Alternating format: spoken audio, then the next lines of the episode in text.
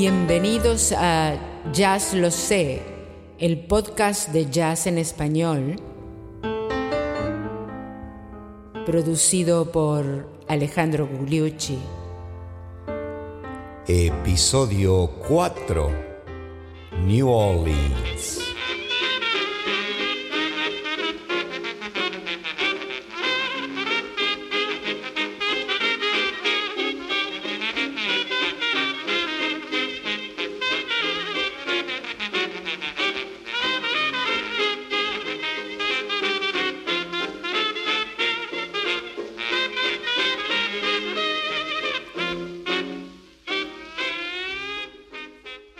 Claro, es Louis Armstrong y su Hot Five con Kidori en trombón y Johnny Dodds en clarinete. Una buena manera de empezar esta parte 2 de Jazz Lo Sé New Orleans.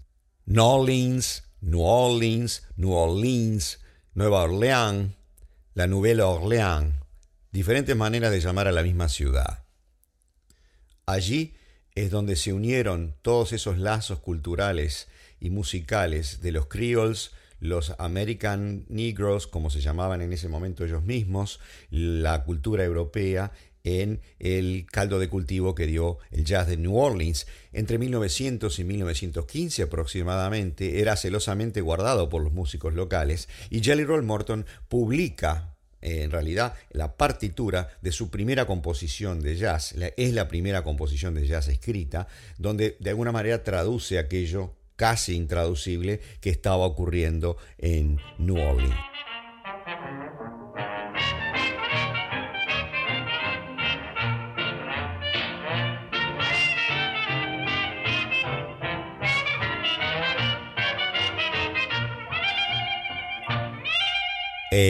Jelly Roll Blues por Jelly Roll Morton y sus Red Hot Peppers. Como decíamos, New Orleans fue el lugar fermental donde alrededor del 1900 hasta el 1915 se formó esta música tan típica, esta polifonía, esta forma de frasear, estos solos, tomando sobre la música de los American Negroes, como se llamaban ellos en ese momento, los Creoles, de los cuales vamos a hablar en un instante, y la música de la iglesia y la música, obviamente, la música europea. 1917 graba por primera vez la orquesta, como dijimos en el capítulo 3, la orquesta Original Dixieland Jazz Band, una orquesta blanca, de alguna manera copiando lo que los negros estaban haciendo y que pudo llegar a grabar mucho antes que ellos.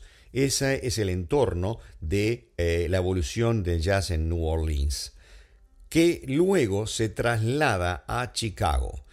Porque como les vamos a contar también en este episodio, a, nivel de la Primera Guerra Mundial, el, distrito rojo de New Orleans, llamado Storyville, se llamaba Storyville porque el intendente, el alcalde de la ciudad, se llamaba el señor Story, y fue el que lo cerró. Eh, para que fuera un puerto más respetable, digamos, a nivel de la Primera Guerra Mundial. Entonces, eh, muchos de los músicos tuvieron que, para ganarse la vida, emigrar, emigrar a través del río Mississippi hacia Chicago, muy lejos, y llevaron con ellos toda la tradición de New Orleans. Es por eso que luego se hace una mezcla con los propios músicos de Chicago y que en capítulos subsiguientes vamos a explorar todo eso. Y es por eso que las primeras grabaciones y las más importantes, y cuando el gran Louis Armstrong descolla, lo hace en realidad en la ciudad de Chicago.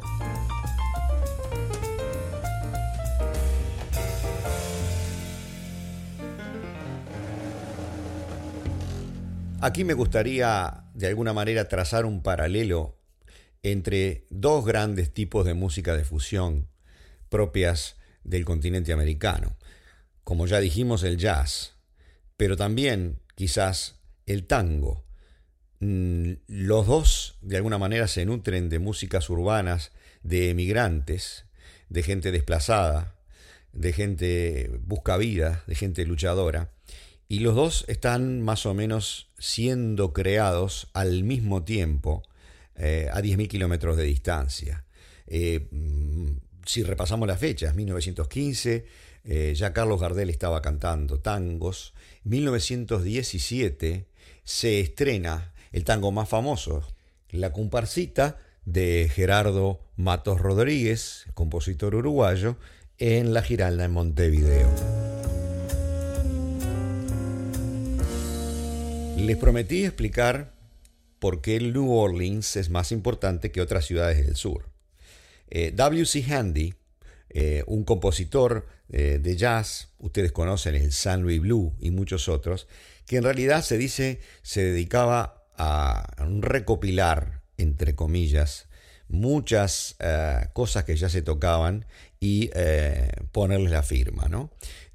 otro paralelo con el tango, también se dice que el gran director de orquesta de tango Francisco Canaro, de San José en Uruguay, que triunfó en la Argentina, eh, de alguna manera tomaba prestadas composiciones que escuchaba en algunos bares en, el Uruguay y le ponía la firma. Bueno, pero es más allá de la anécdota, eh, W.C. Handy eh, explica que la música que se tocaba en Memphis, en Memphis, Tennessee, ah, por allá por el año 1900, 1905, no era muy diferente a la música de Nueva Orleans. Y que cuando escucharon el disco en 1917 se dieron cuenta que eh, todos estaban tocando más o menos de la misma manera. En realidad, todo el delta de Mississippi estaba lleno de todos esos sonidos y había muchos barcos del río Mississippi en que, en que las bandas tocaban y, que los músicos se ganaban la vida y evolucionaban en este, en este sentido, en esta onda. El río y la ciudad eran igualmente importantes para el jazz, de acuerdo a lo que dijo W.C. Handy.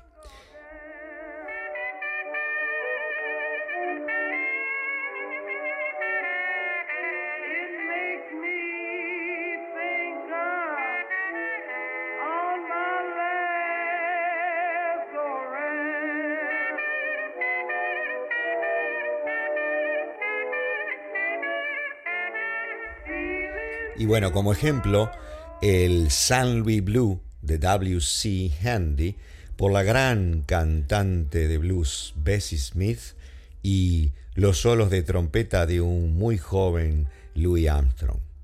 Pero volvamos a hablar de New Orleans y por qué, por qué New Orleans era diferente y más fermental que las otras ciudades del sur de los Estados Unidos. ¿Y por qué? ¿Por qué era tan especial? Primero, por la cultura la mezcla de culturas franco-española, que era muy propia de la ciudad, que además favorecía el intercambio, porque esas culturas se mezclaban un poco con la cultura negra y no sucedía así en el puritanismo y el victorianismo de otras ciudades de Estados Unidos. Segundo, las tensiones que había entre los individuos de raza negra, eh, entre los crioles y los llamados American Negros, que fueron muy productivas, a pesar de que de alguna manera había un racismo entre ellos, para el jazz esa confrontación fue muy productiva. Tercero, tercero, había mucha cultura en New Orleans, o sea, mucha música culta, por esa cultura francesa que tenían. Había ópera, eh, había grandes cantantes, había buenas orquestas y eh, los negros tenían acceso a ese a esa manera de tocar y, e interpretaban las, músicas de oído a su manera. Y como decía anteriormente, todos estos elementos eh, se nuclearon en eh, Storyville, el distrito rojo, el distrito, el bajo de New Orleans, en una manera relativamente libre de prejuicios y de conciencia de clase que ayudó a este crisol. Y aquí hay otro paralelismo con el tango, este, muchas veces menospreciado en su época como música de prostíbulos.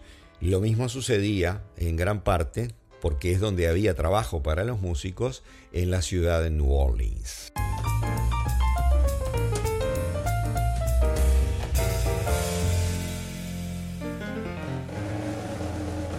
Como decíamos entonces, vamos a hablar de un elemento fundamental en New Orleans que son la confrontación de los Creoles con eh, los American Negros. Había dos grandes tipos de subculturas negras en New Orleans. Los Creoles eran los descendientes de esclavos, pero de la colonia francesa.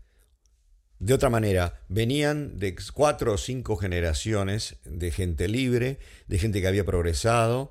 Eh, en general, eh, de alguna manera podemos considerarlos como mulatos eh, por su color, a diferencia de los recién liberados esclavos ah, después de la guerra de secesión, que ellos llamaban American Negros también. Los Creoles tenían educación musical, sabían leer música en su mayoría, tenían acceso a mejores instrumentos, tenían acceso a la cultura, a las salas de, ópera y de conciertos, y además tenían una mayor liberalidad en su actitud. Eh, de esta manera, contrastaban con el proletariado negro de eh, New Orleans.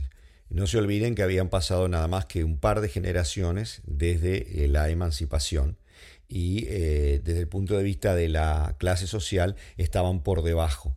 Y entonces había una confrontación entre los buenos clarinetistas, que en general eran crioles, y los que podían leer música, y una manera mucho más espontánea, mucho más eh, vibrante de tocar que tenían los eh, American Negros por tradición oral. Y de esas dos tradiciones es donde se, eh, se refuerza la vitalidad del jazz.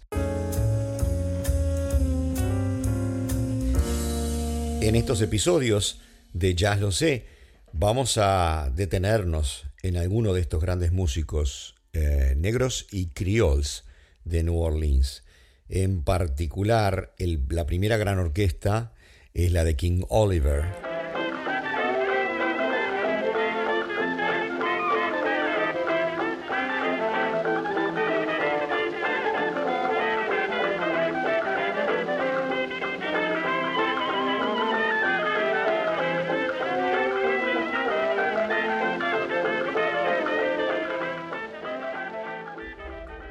El Deeper Mouth Blues por la orquesta de King Oliver.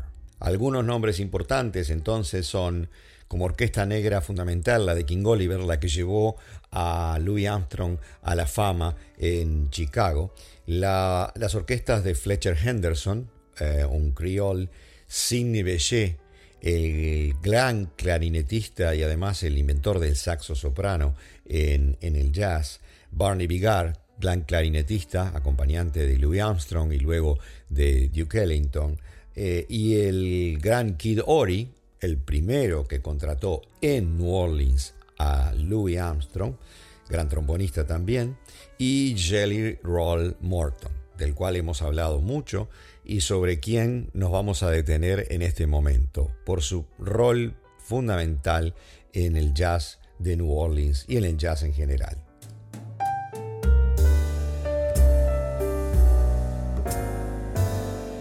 Jelly Roll Morton es un personaje fantástico, en el sentido de que tenía una personalidad muy especial, pero no se le puede quitar el mérito, no como inventor del jazz, sino como uno de los grandes participantes en la invención del jazz, que obviamente fue un fenómeno completamente eh, colectivo.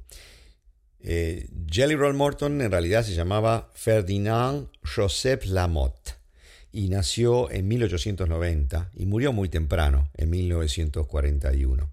Y lo conocían con el nombre de Jelly Roll Morton, eh, porque se cambió el nombre, entre otras cosas, como él decía, a pesar de estar orgulloso de su origen criol, para que no lo tildaran de afrancesado, y más que nada porque su abuela le había dicho que había desgraciado el nombre Lamotte por su trabajo como pianista menor de edad en los prostíbulos de New Orleans. Jerry Roll quiere decir un bollo relleno de mermelada, pero en realidad en el slang de aquella época quería decir otra cosa relacionada con las mujeres.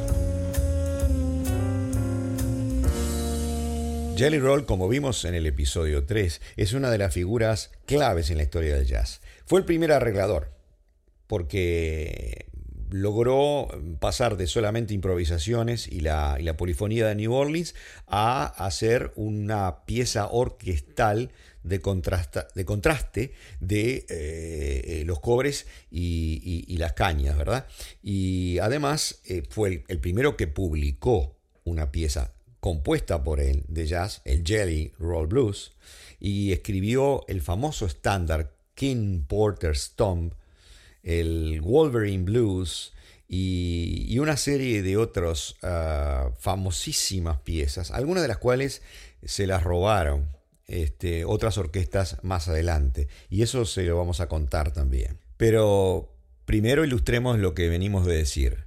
Vamos a escuchar, ah, por ejemplo, el Wolverine Blues, compuesto muy tempranamente por Jelly Roll Morton, en su versión para piano. Tras lo cual vamos a escuchar en su versión arreglada con sus Red Hot Peppers el clásico Black Button Stomp.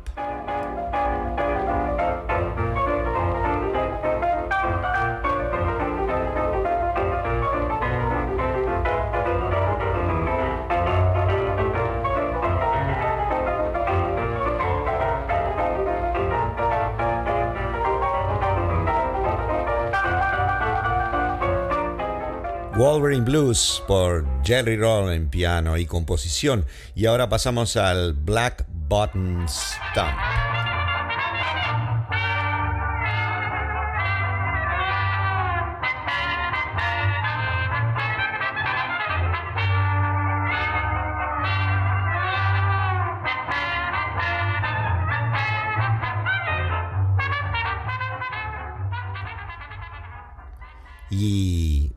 Escuchemos el Wild Man Blues.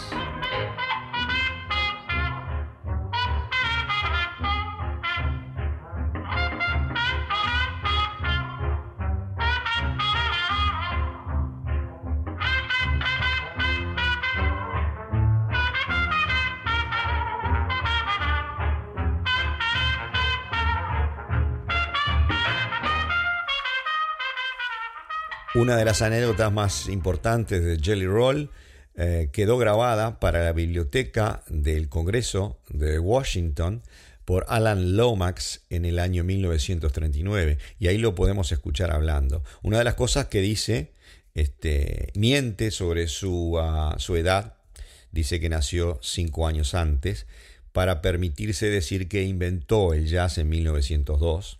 Y otra de las cosas que dice es que a él le gustaba tocar el piano pero que eh, el piano era considerado un instrumento eh, de mujeres.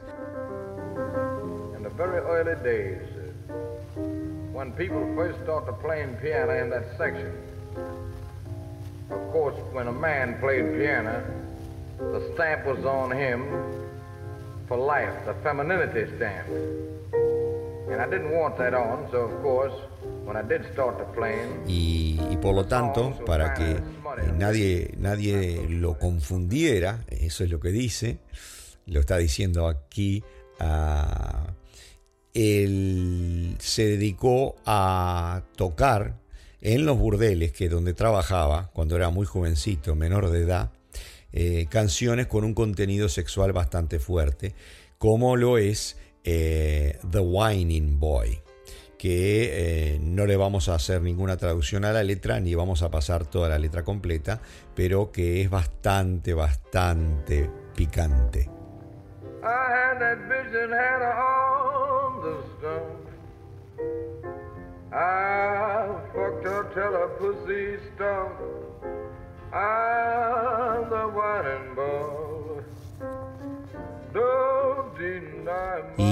Y ahora pasemos a la versión arreglada con la letra más limpia por sus Red Hot Peppers.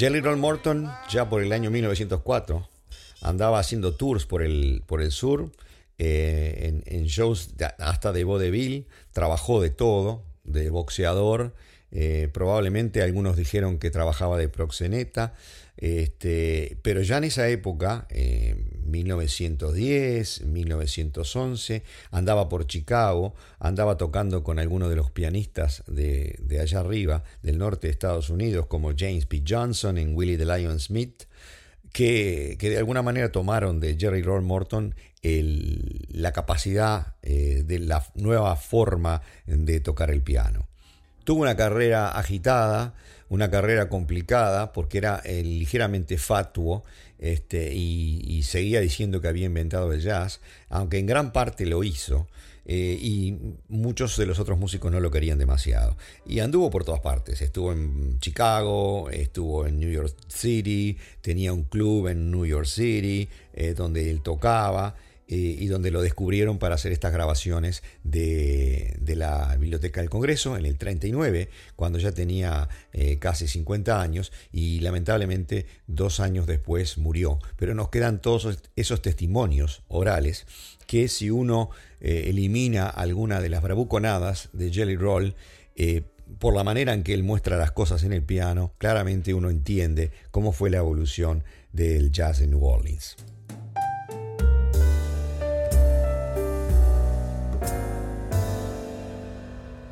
El gran Jelly Roll Martin. Hemos compartido con ustedes algunas anécdotas, pero más que nada hemos tratado de mostrarles el rol clave que tuvo en la génesis del jazz. Y no solo a nivel pianístico, sino a nivel arreglador y a nivel compositivo. Por ejemplo, y una anécdota final, y nos vamos por el capítulo de hoy, el King Porter Stone fue compuesto por uh, Jelly Roll alrededor del año 1910 más o menos. Se hizo muy famoso por sus versiones en piano y por sus versiones arregladas. Mucho más tarde, Fletcher Henderson, que es un buen compositor y arreglador, más que nada arreglador, de origen criol, que tenía su propia orquesta y que contrató también a Louis Armstrong. Fletcher Henderson hizo un arreglo de King Porter Stone para la orquesta de Benny Goodman que trabajaba sobre los arreglos de un músico negro. Y ese arreglo se convirtió en un hit para la orquesta de Benny Goodman allá por los años 30 en Los Ángeles, pero, pero, Jelly Roll Morton no recibió ni un peso por regalías o derechos de autor de su composición.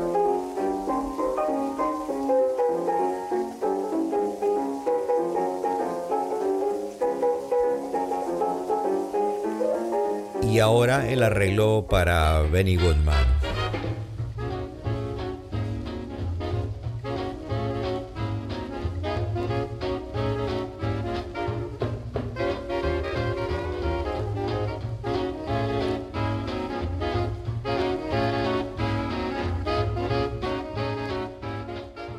Y así llegamos al final del episodio cuarto de Jazz Lo Sé, New Orleans parte 2. Gracias por escucharnos. Ya veo que hay un número de seguidores y a todos les digo que si se quieren comunicar con nosotros para hacernos preguntas, para evacuar dudas, sugerencias, etcétera, lo que se les ocurra, con muchísimo gusto eh, los escucharemos. Y para hacerlo, lo que tienen que hacer simplemente es ir al website, a la página web de Jazz Lo Sé. Y es tan sencillo como jazzlose.libsyn, o sea, lo deletreamos L I B larga o B labial S Y N com. Y lo repetimos. El website de Jazz Lo Sé es lo sé, todo junto en minúscula, punto, libsyn, l i b larga s y n, punto com.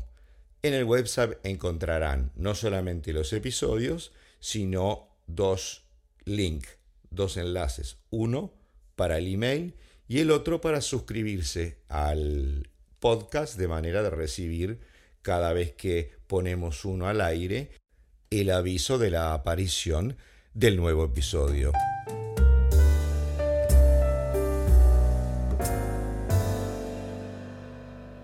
Y ahora sí llegamos al final del episodio cuarto de Jazz lo sé. En el episodio 5, New Orleans, parte 3, vamos a continuar con el desarrollo de algunos conceptos y algunas historias sobre esta ciudad fermental, del origen del jazz. Eh, vamos a hablar de la orquesta del gran trombonista Kidori y su tailgate trombón, su estilo. Vamos a hablar de Sidney Bechet, vamos a hablar de los orígenes de Louis Armstrong, por supuesto, al cual le vamos a dedicar varios episodios en particular. Ya lo sé, es presentado y producido por Alejandro Gugliucci, dedicado a Walter Venturino. Los esperamos entonces la semana que viene con más New Orleans.